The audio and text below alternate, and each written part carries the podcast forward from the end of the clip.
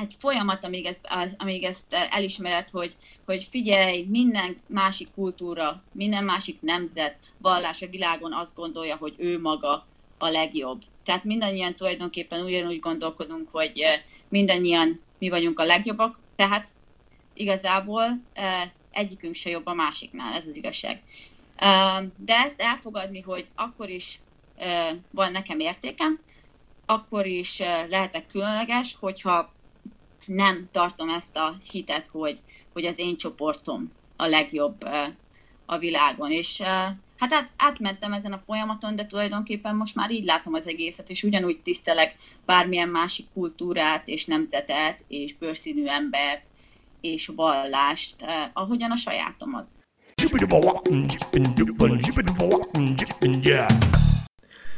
A telefonnál ismét Bordás Simon Réka. Szia Réka! Aloha, sziasztok! Üdvözlök minden kedves hallgatót! Ráadásul aloha, mert ugye a múlt héten megbeszéltük, hogy ti hogy kerül, keveredtetek, vagy kerültetek Hawaii-ra, és milyen kalandok vezettek el odáig, hogy ti most ott tanultok a, az egyetemen, vagy tanultatok? Ö, befejeztétek már, vagy még ö, tart? Befejeztük. Én 2018 végén volt a diplomaosztóm, akkor diplomáztam, a párom pedig egy szemeszterrel később, 2019 áprilisában fejezte be a tanulmányait. És mit tanultatok? Mesélj már erről, mert nagyon izgalmasan én a Facebookon, amennyit olvastam erről, az azt mondtam, hogy azt a mindenit, ezt elmeséltetem veled. Igen, tehát nekem mindig is nagy volt ez a tanulás szeretete bennem, és ugyan a rögös út vezetett odáig, amíg végre azt tudtam tanulni, amit szeretnék, de itt az egyetemen, itt a BYU Hawaiion azt tanultam, ami nagyon-nagyon-nagyon érdekelt. Tehát végül is két szakon is végeztem, mert nem tudtam választani, mind a kettő nagyon-nagyon tetszett. Az egyik az az interkulturális békeépítés um, szak, amit elvégeztem, a másik pedig pszichológia, és emellett még szereztem egy minort kulturális antropológiából, meg színjátszásból is. Jézusom, hát akkor, hát akkor egy másodperced nem volt gyakorlatilag, te végig tanultad ezeket az hát, éveket reggeltől estig. Igen, de nagyon-nagyon-nagyon élveztem, mert szerintem az ember, hogyha egyszer megtalálja azt, amit, amit szeret, ami érdekli, akkor onnantól kezdve ez tényleg nem kínszenvedés, hanem csupa élvezetből, szeretetből olvassa, tanulja ezeket a dolgokat. Szóval, ó, én még tanultam volna többet is, ha lehetett volna, de hát egy négy éves képzésbe eh, ennyi, ennyi fért bele, de nagyon jó volt. Mi ez a, az interkulturális konfliktus kezelés, és milyen, milyen munkahelyen helyezkedtél el ezzel, és mi lesz ezzel a, a jövőd, milyen karrier áll előtted? Tehát ez egy nagyon-nagyon hasznos pálya, mind a közösségek, családok, világpolitikai, nemzetközi társadalmi szinten is. És amit mi tanultunk tulajdonképpen, konfliktusokról tanultunk, békéről tanultunk, társadalmi problémákról tanultunk, és hasonlókról, egészen onnan, hogy belső béke, tehát volt egy olyan órám, ami például meditációkat csináltunk, meg ilyesmi, aztán volt olyan, ahol elemeztünk személyes konfliktusokat, és uh, aztán elmeztünk közösségi konfliktusokat, és arról is tanultunk, és egészen a nagyobb világpolitikai, nemzetközi konfliktusokig. Tanultunk mediációról, tehát a képzés folyamán képzett mediátor lettem, Úgyhogy ez olyas valami, amit uh, tudok csinálni, felek közötti mediáció, amellett még a konfliktus kezelésnek nagyon-nagyon-nagyon sok formáját, úgyhogy uh, igazából nagyon sok helyen el lehet helyezkedni um, ezzel a szakkal. Úgyhogy... Meg hát volt alkalmat gondolom gyak tapasztalatot is szerezni, vagy nem tudom mennyire Igen. konfliktus gazdag volt. az élet egy ilyen multikulturális egyetemen, de feltételezem, hogy azért nem súrlódásmentes ilyen sok háttérrel érkező, hát, vagy háttérből érkező ember együttélése.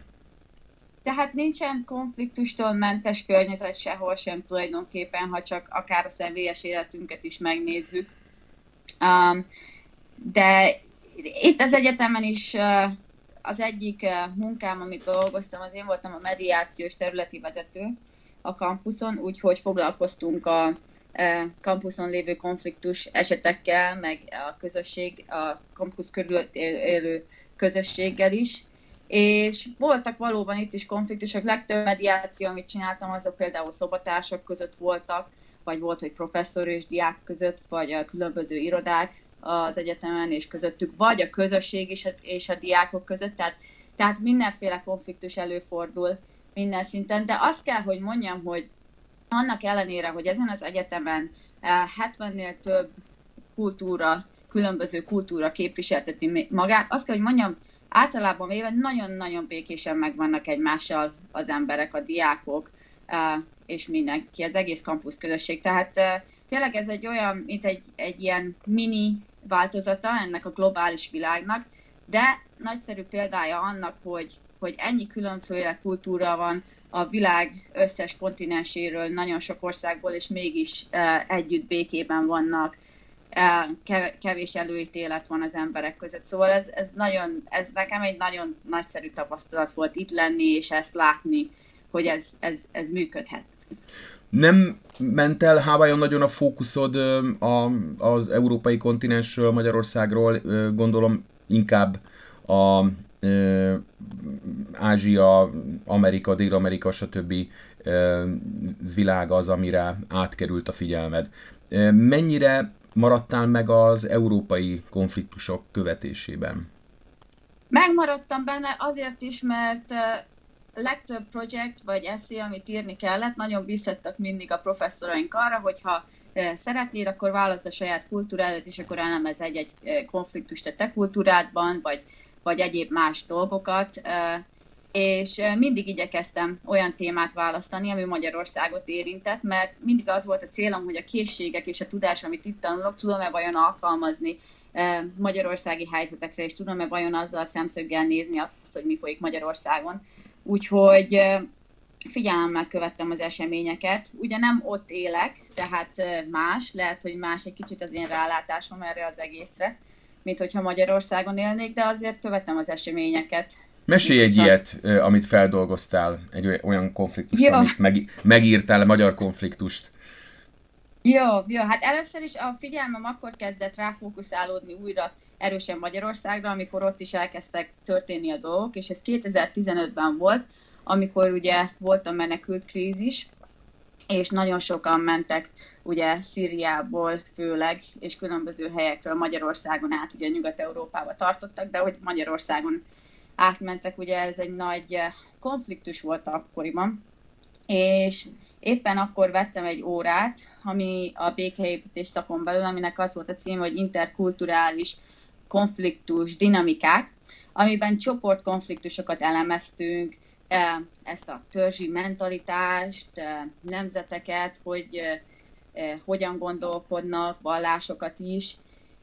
És az volt az órán a, a, tehát a vizsga tulajdonképpen a végén, a vizsga, hát írni kellett egy, egy nagyon kidolgozott kutatásos eszét, amiben elemzünk egy csoportkonfliktust, és akkor elemeztem ezt, hogy például milyen, hogyan viszonyulnak a magyarok ehhez az egész menekült krízishez, és meginterjúoltam pár embert, gyűjtöttem néhány narratívát, és aztán megírtam ezt a papírt tulajdonképpen azoknak az elméleteknek a fényében, amikről tanultunk. Úgyhogy eh, ez volt az egyik érdekes tapasztalat. Nekem nagyon-nagyon sok másik órámon is szintén elővettem magyar témákat, hasonló témát jártam körbe az egyik kulturális antropológia órámról, órámon, amin a téma narratíva, identitás és kultúra volt.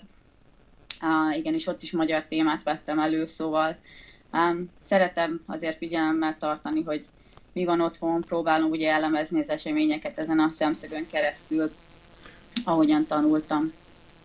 És ha már a szakembert megkérdezhetem benned, hiszen minden, minden diplomával és hát- végzettséggel fölvértelzett konfliktus, konfliktus kezelő vagy, és mediátor. Hogy látod a, a, a mai magyar közállapotokat szakmai szemmel, és szerinted mi az, amit tenni lehetne a, a dolgok jobbra fordítása érdekében?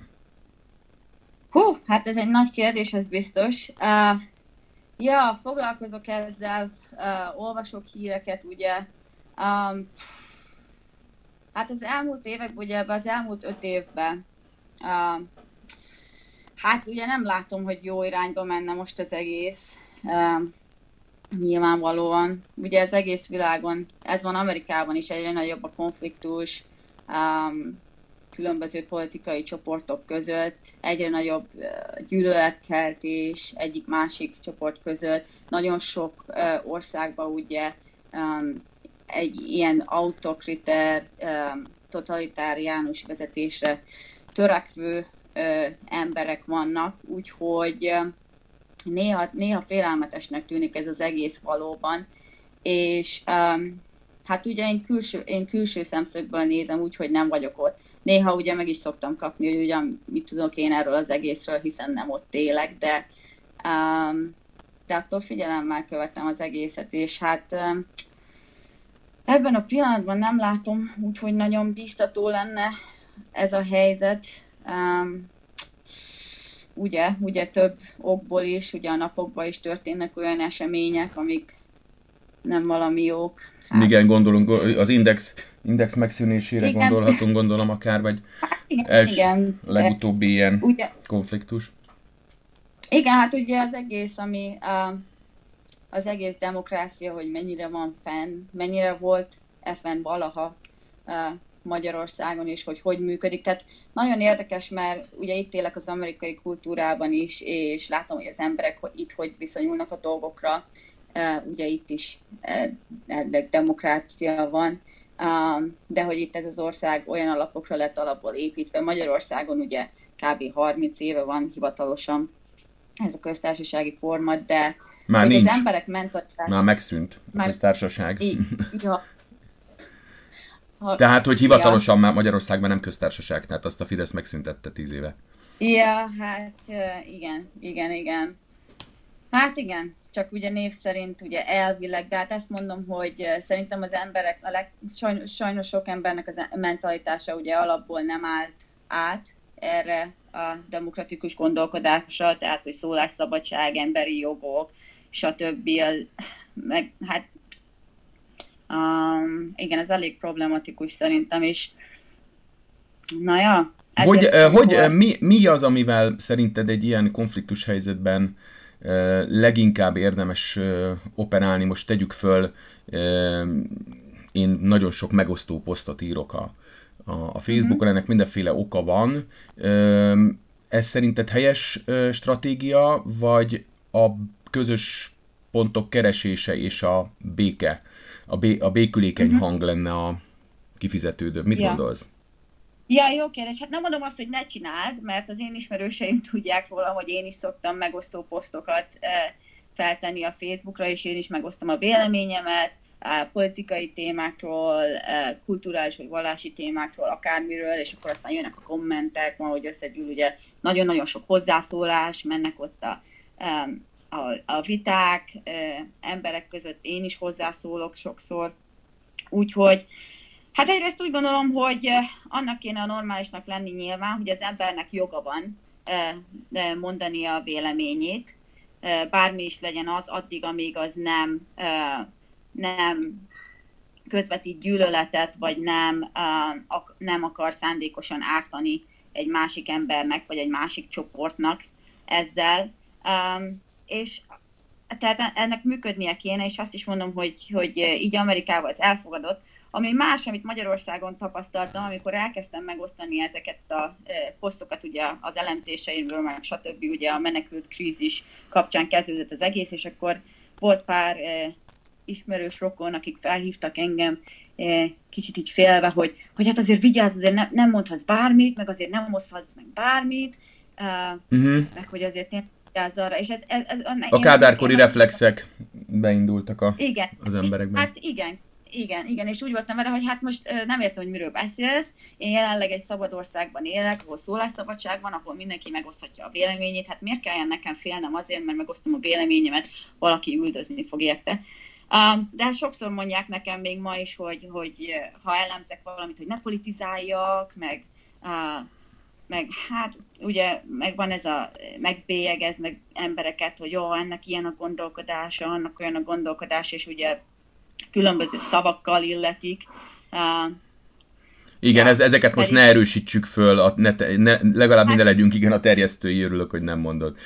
Igen, nem, nem e, szóval eb, akkor e, te ugyanúgy, bár távol vagy Magyarországtól, de akkor a magyar e, atmoszférát, a magyar e, közállapotokat ugyanúgy a bőr, bőrödön érzed legalábbis, mint, e, mint e, a komment szekciók e, fésülgetése igen, közben, igen. mint hogyha itt élnél de a hétköznapokat. Ez azért elég félelmetes, nem? Tehát, hogy, hogy nem, nem igen, lehet megszabadulni. Félelmetes, igen, félelmetes is.